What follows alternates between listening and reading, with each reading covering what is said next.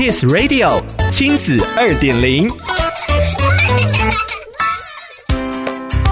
收听亲子二点零单元，我是 JoJo。在台湾双语教育起步的阶段，过去曾经在双语国家新加坡任教，并曾担任中学英语教师的台师大副教务长、教育学系教授林子斌，给许多想要推行双语教育的学校切中需求的建议。也有越来越多的学校县市找他咨询。今天的亲子二点零，就让我们来聊聊台湾推行双语教育。台师大教授林子斌给出四点提醒。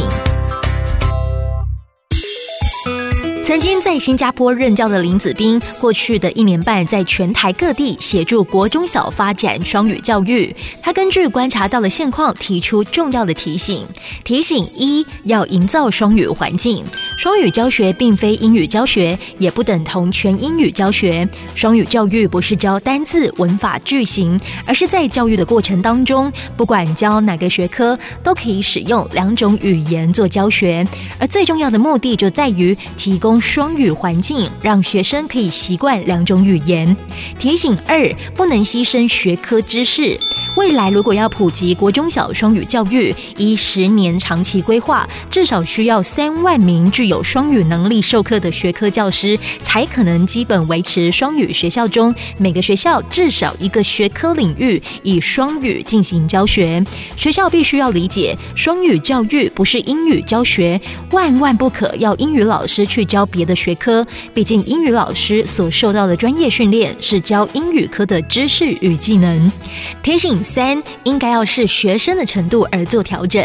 台湾推动双语教育时，需要保持弹性，让各校有自主空间。师资不足、学校经营管理及课程教学能力稍微弱一点的学校，建议先打好地基，改善学校的英语及学科教学成效。尤其许多的偏乡学校，受限于交通及少子化管控员额等因素，目前英语合格师资都聘不足，学生英语基本能力相对弱势，更不用谈。谈双语课程了，当务之急应该是要先补足英语师资，提升学生的英语能力，再谈双语教学。提醒四，应该要破除考科思维，建议家长先不要将念双语学校与英文会考、考试检定很会考就好这样来做连结。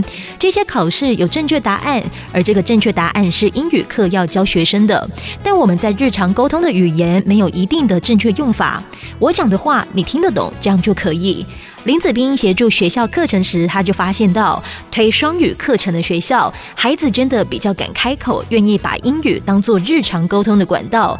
也许这才是现阶段推行双语教育最重要的事。